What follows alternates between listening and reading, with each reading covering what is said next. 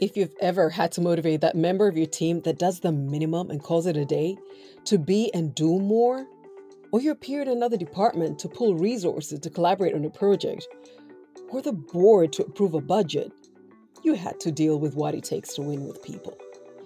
It's interesting how the higher up you go, the less you need to prove your technical skills to secure buy in with others. Rather, it is how well you engage with people, politics, and power that determines whether your teammate will step up, your peer will share resources, and the board will approve that budget. Hi, I'm Modesta Mahiga, and this is the Modesta Mahiga 360 Leadership Podcast. In this episode, we're going to talk about how to win with people. Before we get started, I want to thank you for investing your valuable time listening to our podcast and to ask you to follow our podcast and leave a review. It'll tell others that if leaders such as yourself find value in it, they can too. Thank you. All right, on with the episode. So, how do we win with people? There are three principles that I'd like to share with you as a 360 leader that seeks to succeed at work and in life. The first principle is to remember that people are people. Whether in professional or personal settings, behavioral psychology tells us that people make decisions based on how they feel about their beliefs, identity, and interests. When someone believes they're a certain person that belongs to a specific group that behaves a certain way to further certain interests, they will say and do things that are congruent with that belief, identity, and interest. And catch this they will not say or do things that are contrary to that belief, identity, and interest. So if you found it challenging to win with others, could it be that you did not know or affirm their beliefs, identity, and interests?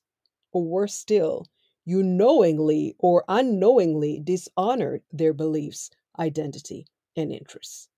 So, if you want to win with that team member, peer, or board, ask yourself what are their beliefs about themselves, others, and the situation? These are their mental models, defining how and why they think the way they do. Number two, what is their identity, the group they belong to, and role they play in that group? And number three, what are their interests, what they value, want, and how much of it they want to feel that it is satisfactory to them. The second principle to remember is to give more than you take. When you give what another deems valuable, you create a dynamic where they're most likely to reciprocate when you request for value from them, especially when doing so affirms their beliefs, identity, and interests. So think of the person you're currently struggling to win with and ask yourself number one, what tangible, or number two, intangible thing do they want that I can facilitate? Invest in them before you make a demand from them. Sometimes we experience pushback simply because we're often the takers and seldom the givers. If you don't already, make this note to self. Self, make sure to deposit into others before making a withdrawal. The third principle is to honor them in private and in public. If they are, for example, at a disadvantage, rather than beat them down or take advantage of them because they're, you know, low to the ground at the moment, help them access resources that put them at an advantage. This could look like helping them to access information, relationships, finances, platforms, that help them maximize value, what they deem to be valuable. If they're already at an advantage, this could look like publicly recognizing and facilitating opportunities for even further recognition, celebration, and elevation for them. Ladies and gentlemen, this is not manipulation. These are the basics of nurturing H to H, human to human connection. No matter the organization or structure, it is people you deal with at work and in life. Just as you would want to learn how to use a software program to maximize performance and output, as leaders, we need to learn how to connect and win with people if we're to maximize personal, team, organizational, and industry effectiveness.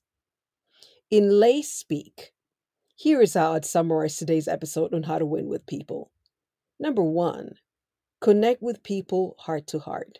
Number two, meet them where they are. Number three, make them feel seen, heard, and understood. Remember, people believe, people identify with, and people have interests that they seek to further. Get to know what these are and connect with them from where they are. Number four, serve their interests and solve their problem. This is taking us to the second principle of giving more than you take. Number five, help them save face. If they're at a disadvantage, cover them and help them get to a dis- get help them get to an advantage. And I'm not saying cover them like they're doing something wrong or if they're being unethical, or doing something illegal that you cover for them. No, no, no. I mean, if somebody is at a place where they are not maximizing their value, where they're not uh, winning, where they're not um, giving their all, then be the person that looks out for their interests so that they see you to be a go to resource. They see you to be a comrade. They see you to be a person who is in support of their beliefs, of their identity, of their interests. And then number six, crown them king. Help them become the best versions of themselves. Help them win at what they're looking to pursue. Help them come out on top rather than be at a disadvantage. And then number seven, elevate them publicly. Look for opportunities to celebrate, to recognize, to elevate them, both internally and externally.